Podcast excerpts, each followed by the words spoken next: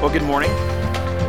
Good to see everyone. I hope you all had a great Thanksgiving uh, this past week with family, friends, whatever that looked like for you. I hope it was great. Uh, I'm Jay, I'm the lead pastor. If you're new with us, we're so glad to have you here. And uh, we've been talking for the last few weeks about counterfeits as I was talking uh, and, and, praying um, and asking the Lord to show us something today. Uh, and, you know, it's easy for us to find satisfaction or to look for satisfaction and fulfillment and happiness in things in this life, but in the end, like the Buckeyes, they leave us unsatisfied and they leave us let down. And the, this series, we've really been talking about the things that we seek instead of, instead of Jesus that, that attempt to satisfy our true desires. Uh, and the word counterfeit, when we define that, it's, it's an exact imitation of something valuable or important uh, with the intention to deceive and, and to defraud. Um, and so, as we've talked about the things, the, the counterfeits, the false replacements for, for true joy that can really only come from Jesus. Because this world, as, as we said, is going to leave us wanting and leave us unsatisfied. And, and so, I don't know about you, but when I hear the word counterfeit and I think about the idea of counterfeits, I can't help but go to the place of money. Counterfeit money. That's just where my brain goes when I hear that, that word. And we all know that money at least I hope you know this, it is a counterfeit driver for how we find happiness and contentment. That the idea of, of money and, and having more money can drive us to a place where we think we're going to be content, we think we're going to be happy, and that money is going to take care of all of that. I don't know if you remember the story of Bernie Madoff. He, uh, he ran off with a whole lot of money from a lot of people. He ran an investment firm uh, that ended up being a big scam. He, uh, he took investors' money, he used it and spent it on himself and spent it on his family and to repay loans that he had owed. And when he was finally caught and charged of the crime, and all it was said and done, he had lost over 50 billion with a B, 50 billion dollars of other people's money, people that had trusted him for their retirement and, and, and investments and various things. And it's just one example of many people over history, over the course of history, who have fallen for the trap of seeking wealth over anything else, regardless of the ultimate cost. But let's be honest here we need money to exist. we need money to exist. But, but isn't it interesting that one of the most misquoted verses in all of Scripture is actually about money? The love of money is the root of all evil. You hear a lot of people say money is the root of all evil. No, the love of money is the root of all evil. It's getting to the heart of what that is really all about. You know, in Scripture, there are uh, about 490 verses that deal directly with faith. And there's 500 or more that deal directly with prayer. But there are 2,000 verses that deal with money in all of Scripture. In just the four Gospels alone, which is Matthew, Mark, Luke, and John, there are 280 verses in the four Gospels alone. So, on average, that's one in every 10 verses, if you're going to average it out, that have to deal with money. More verses about how we handle and deal with money than, fit, than faith and prayer combined. So, why is that? Well, I think it's because Jesus knows that if there is anything that we are going to prioritize wrong in our life and try to find counterfeit joy in in our life, it is money. And if the Bible talks about it that much, then I feel like we probably should too. Because this was true 2,000 plus years ago. It's going to be true 2,000 plus years from now. If we're still here and Jesus hasn't come back, I pray that he has. If you have your Bibles, turn to Mark chapter 10. Uh, we're going to be in the Gospel of Mark, chapter 10, and you can actually find this story in, uh, in Matthew and Luke as well. But, but I want to look at the, at, uh, at the story the way it's told in Mark 10. And this is the story that's known as uh, the story of the rich young ruler, if you've heard this story before. But I want to read all of it first. I want to read it in its entirety, and then we're going to go back and we're going to break it down. And I want you to see some things in here that I, I'm wondering if maybe you'd ever seen them before. So here we are. Mark 10, uh, verses 17 through 27 says this As Jesus started on his way, a man ran up to him and fell on his knees before him. Good teacher, he asked, what must I do to inherit eternal life? Why do you call me good? Jesus answered. No one is good except God alone. You know the commandments you shall not murder, you shall not commit adultery, you shall not steal, you shall not give false testimony, you shall not defraud, honor your father and mother. Teacher, he declared, all of these I've kept since I was a boy. And Jesus looked at him and loved him. One thing you lack, he said. Go, sell everything you have and give to the poor, and you will have treasure in heaven. Then come and follow me. At this, the man's face fell, and he went away sad because he had great wealth. Jesus looked around and said to his disciples, How hard it is for the rich to enter the kingdom of God. The disciples were amazed at his words. But Jesus said again, Children, how hard it is to enter the kingdom of God. It is easier for a camel to go through the eye of a needle than for someone who is rich to enter the kingdom of God. The disciples were even more amazed. And they said to each other, Who then can be saved? And Jesus looked at them and said, With man, this is impossible, but not with God. All things are possible with God. So, let's break this down here. Jesus is approached he's approached by someone who is wanting to know how they can live forever, how they can have eternal life. And, and all we know about this guy from the text, we just know a few things. Number one, we know that he's extremely wealthy. We know that. But the parallel texts in Matthew 19 and, and Luke 18, they tell us that he was a young ruler. And so his name, his family are unknown.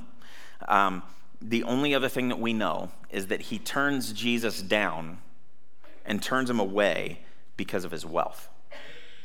I want you to look at the initial question that he asks Jesus in verse 17. The end of verse 17, he says, Good teacher, he asked, What must I do? What must I do to inherit eternal life? What must I do? The focus of the man's question was on doing. He thought eternal life was a matter of earning and deserving and not relationships. He, w- he was looking for how, you know, how, how do I make myself worthy? And so he bowed down on his knees in front of Jesus to ask this question, not realizing that that moment where he was on his knees in front of Jesus, the closeness that he had in the relationship with Jesus in that moment actually brought him closer to salvation than anything he could ever physically do right there in that moment. But here's the thing he didn't, he didn't really want Jesus to be his Savior. He wanted Jesus to show him the way to be his own Savior. See, he didn't know who he really was. And when you don't know who Jesus really is, you probably don't know who you are either. And it starts with knowing Jesus. Knowing Jesus comes first. The man really didn't know who Jesus was, so he didn't really know who he was. He thought he was righteous. He thought he had done all of the right things. He didn't really know the kind of person that he was or the kind of person that, that Jesus really was. How do we know that? Look at the, look at the next couple of verses. Jesus' response, I love this. Why do you call me good? Jesus answered, No one is good except God alone. Got him, right? Because he's God. You know the commandments, he says. You shall not murder, you shall not commit adultery, you shall not steal, you shall not give false testimony, you shall not defraud, honor your father and mother. Teacher, he declared, all these I have kept since I was a boy. Really? Have, have you?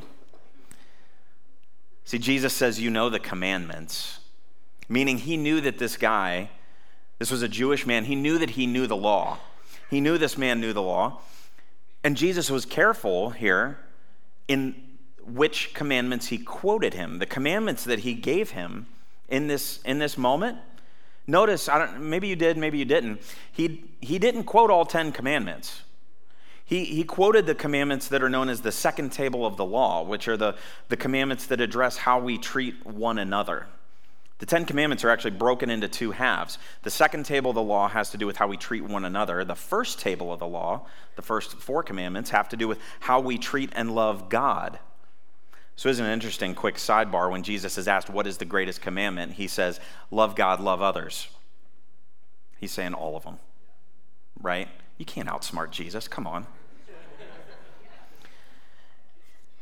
Every one of these commandments is pure and just and true and good, absolutely. And the world would be a much better place if everyone lived by just the commandments that Jesus listed here. Amen. But this guy claims to have kept them all. But he didn't, he couldn't, there's no way. Because Jesus gave the deeper meaning of the commandments in the Sermon on the Mount when he basically said that, that these go all the way to the heart, that it's not just our actions, it goes all the way to the heart. It's not just the things that we do, but more who we are. Right? No one is able to keep that for 100% except Jesus. Because you can have a heart filled with adultery and never commit adultery physically. You can have a heart that's filled with murder even if you never do it. You can have a heart that, that steals even though you've never taken a thing. God looks at the heart as well as our actions. See, the man should have responded. He should have said, There is no way I have kept the commandments. There's no way I could keep all the commandments of God completely. I need a Savior. That's what his response should have been. Let's keep going. Now, Jesus looked at him and loved him. I would have looked at him in a condescending way, and you probably would have too. But Jesus looked at him and loved him. One thing you lack, he said go sell everything you have and give to the poor, and you'll have treasure in heaven. Then come follow me. At this, the man's face fell, and he went away sad because he had great wealth. See, Jesus was filled with love and compassion for this man because his life was so empty, and Jesus knew it. Jesus knew exactly where this man's heart was the second he came up to him.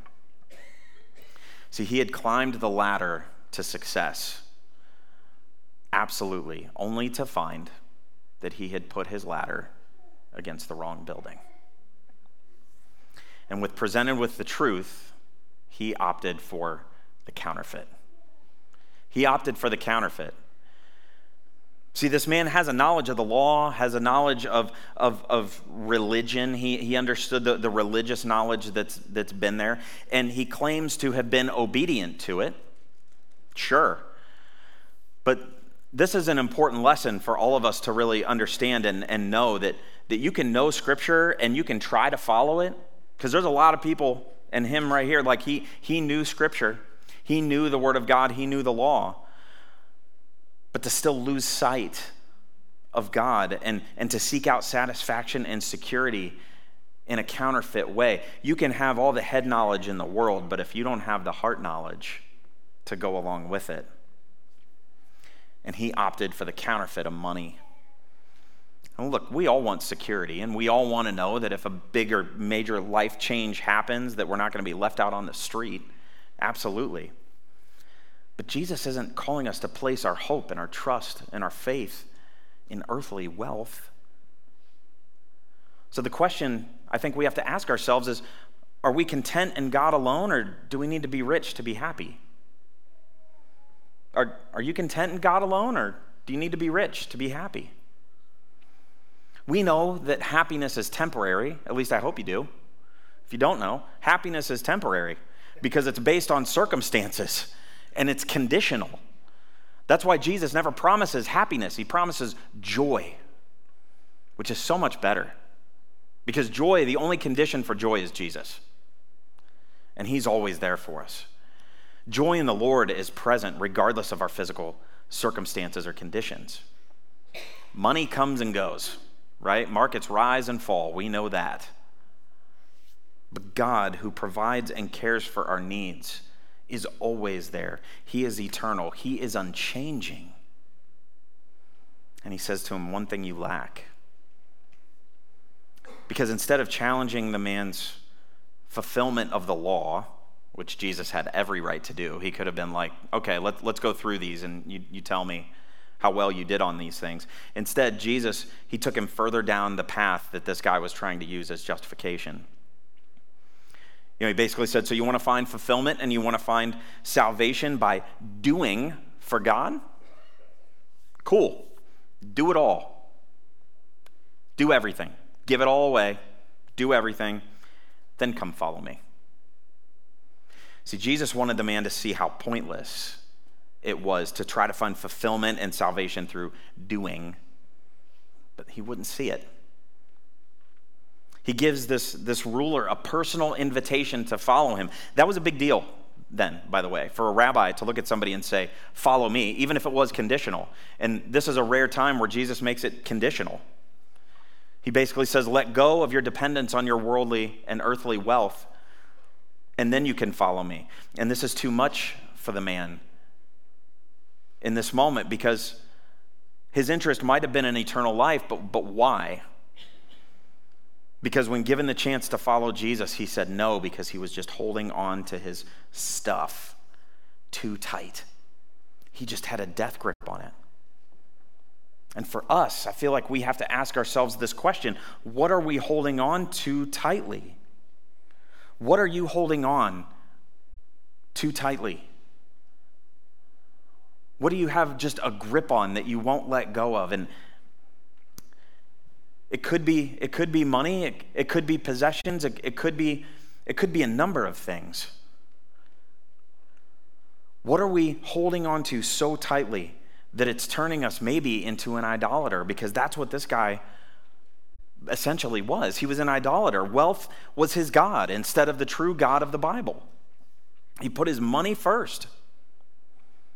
Now, listen, a relationship with God, it's not one sided. I think sometimes we treat it that way, or we think it is that way. It's not one sided. It isn't just simply about humans loving God and finding their satisfaction in Him rather than in the counterfeits. It is that, but it's also the love of God in Christ for us. There is a, a very small but important detail that I talked about real quick in the text, but I want to I want to go back and, and, and show you this because it says Jesus loved the man. Even in that moment, he wanted what is best for him. And so he said the hard things. He said the things that he needed to hear. And it grieved Jesus when the man was unable to let go of the counterfeits in his life that had a hold on his heart so bad. See, Jesus loves you so much that he will tell you the truth that you need to hear.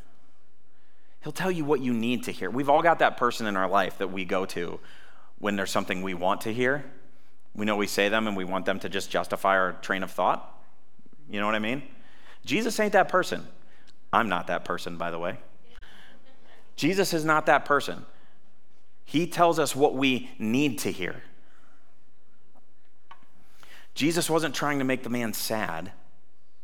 He really wasn't. It was actually the opposite. He was actually trying trying to get the man to see the true joy that we can have in this life. The man could only find joy by doing what Jesus told him to do. That was the only way he was going to find true joy. And so he went away sad. He went away sad because I think he realized who he was, he realized who Jesus was, and he realized that he had some work to do. See, there's a lot of people that have almost everything. Way sad. Let's keep reading. Let's go back to verse 23 here. Jesus looked around and said to his disciples, How hard it is for the rich to enter the kingdom of God. The disciples were amazed at his words. But Jesus said again, Children, how hard it is to enter the kingdom of God. It's easier for a camel to go through the eye of a needle than for someone who is rich to enter the kingdom of God.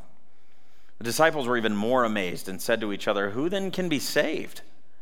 Jesus looked at them and said, With man, this is impossible, but not with God. All things are possible with God. So, I feel like we're a lot like the disciples here in this story. Jesus allows this rich young ruler to walk away, which is a whole important lesson to understand in and of itself that I'm not going to get into right now. But I do want you to notice Jesus let him walk. He didn't chase after him. But we're like the disciples. And Jesus understood that, and he said, I'm going to turn this into a teaching moment here for a minute. See, we have a hard time seeing how riches could hinder us from the kingdom of God. We tend to think that riches can only bring blessing and, and can bring good. It's not that they can't, they certainly can. But in this culture, especially here in this, one thing you have to understand is they assumed that wealth was actually a sign of God's blessing and favor. That was very much how things were in the day then. That if, if you were wealthy, that meant God liked you more than me. So you're especially saved because you're loaded, right? But in that culture, that's how it was. But we know from the heart of God and from Jesus that that's not the case at all.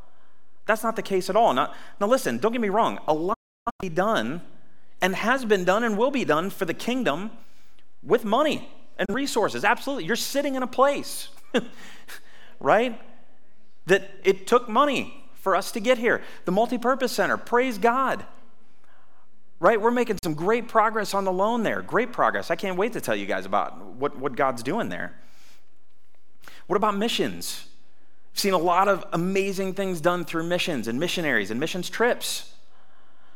Community service projects, our community missions team. Yeah, it takes money to make all of those things happen, for sure. The giving tree that we have out there, it's an awesome thing to be a part of. Yeah, it requires money to like make that happen so that we can bless other people. So don't get me wrong, a lot of amazing things and awesome things are done with, with money and resources, and God uses his people to make those things happen Absolutely. And I'm so thankful to be a part of such a generous church family. And there are some, some people that are blessed financially that have helped us to get to this place that God has used. And I'm so grateful for them. And that's an incredible and awesome thing.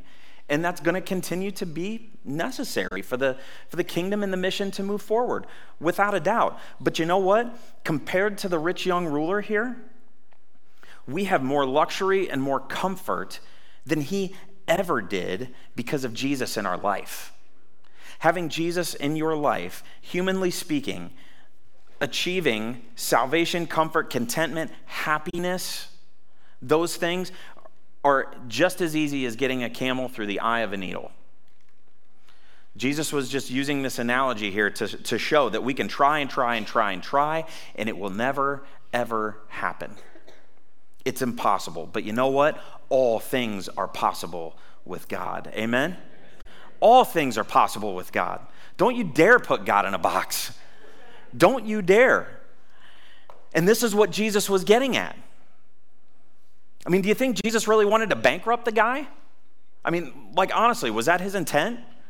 Was he trying to bankrupt the guy, being like, you know what? We actually don't have a place to live. This guy's loaded. I wonder if he would just fund the ministry. We could use that. So maybe I'll get him to give us all his money. That's not what he was saying. That's not what he was doing here. Not, not by any stretch. Jesus' point is not that we shouldn't have money. It's not that Christians are supposed to be poor. That, that's, not, that's not the point of this at all. That's not what he's saying. That's not what I'm saying.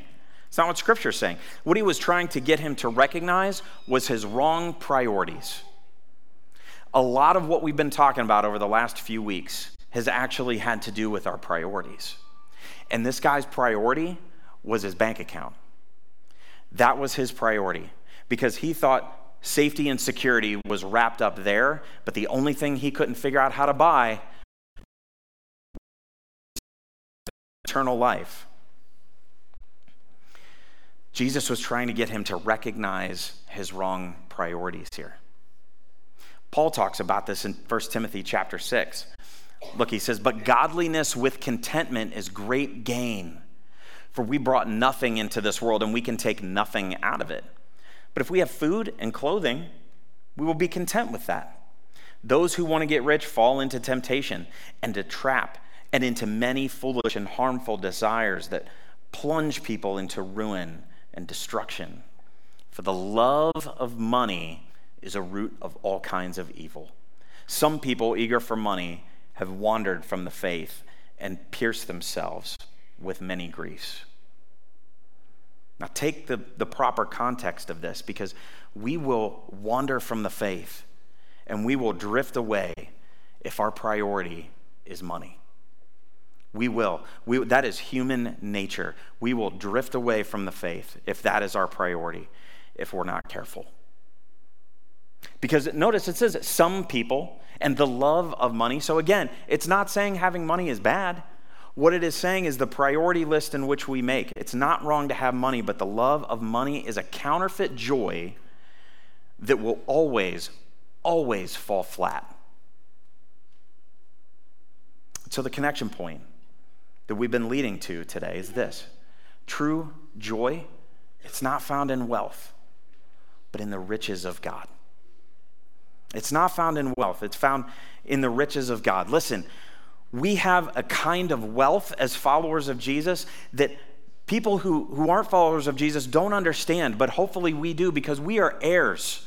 We are adopted sons and daughters of the King of Kings and the Lord of Lords. And so the wealth that we have in Jesus is greater than anything you could stack in your bank account. True joy is not found in wealth, but in God, whose riches can never be diminished, can, can never be stolen, can never be lost. The most pure joy, the most genuine joy you will find is in Jesus. Because the opposite of counterfeit, genuine. The genuine joy of the Lord is my strength can be your strength, should be your strength. Look at Matthew 6. Jesus said, Do not store up for yourselves treasures on earth, where moths and vermin destroy, but where thieves break in and steal.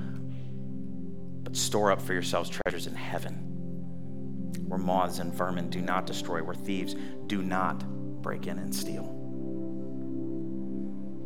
See, true joy is not found in wealth, but it's found in the riches of God. And the counterfeit stuff that you think is going to make you happy the achievements, the success, the financial freedom, the stuff that our bank account tries to tell us. You know what? Without Jesus in the middle of those things, they are never going to satisfy you. And I would say without Jesus on top of those things, they're always going to come up short. But praise God. Praise God that Jesus, the genuine Savior, who is the King of Kings and Lord of Lords, praise God that He will never come short. Never. Will you bow your heads with me?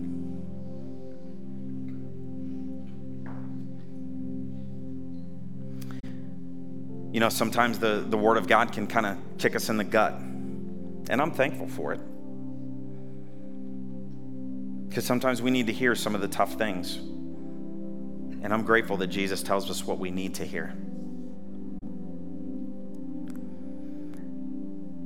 If you've tried to find success, if you've tried to find fulfillment, and maybe you find yourself a little more like the rich young ruler than you would like to admit. Jesus is still standing there saying, Come follow me. I hope you won't walk away sad. That you'll fall at his knees and say, I can't do this on my own. I need a Savior. And he's standing there waiting for you. If you don't have a relationship with Jesus, that's where it's got to start. This guy tried to just do for Jesus. You're never going to be able to do enough. But you can come to the feet of the Savior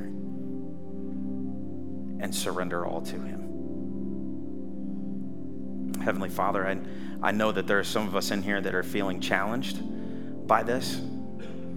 I know, Lord, that some of us maybe have some priorities to look at in our lives, and I pray that we would. God, I also know that there's there's probably some some of us in here that have not really begun a relationship with you. We may be watching online, we, we may be here in the room. Lord, I pray that your Holy Spirit would just continue to move through this place and that decisions might be made for you right here, right now. Lord, if there's someone that doesn't have a relationship with you, I pray that they would just cry out to you and realize that they can't save themselves, that they, that they need a Savior. To ask you to save them, to forgive them, and to save them. Lord, I pray all of us would take a hard look at ourselves. Are we really leaning into the counterfeit stuff of this world that we're not going to be able to take with us as our safety and security blanket? Are we looking to you? Father, thank you that you love us no matter where we're falling on that right now. And that you want to do everything you can to bring us closer.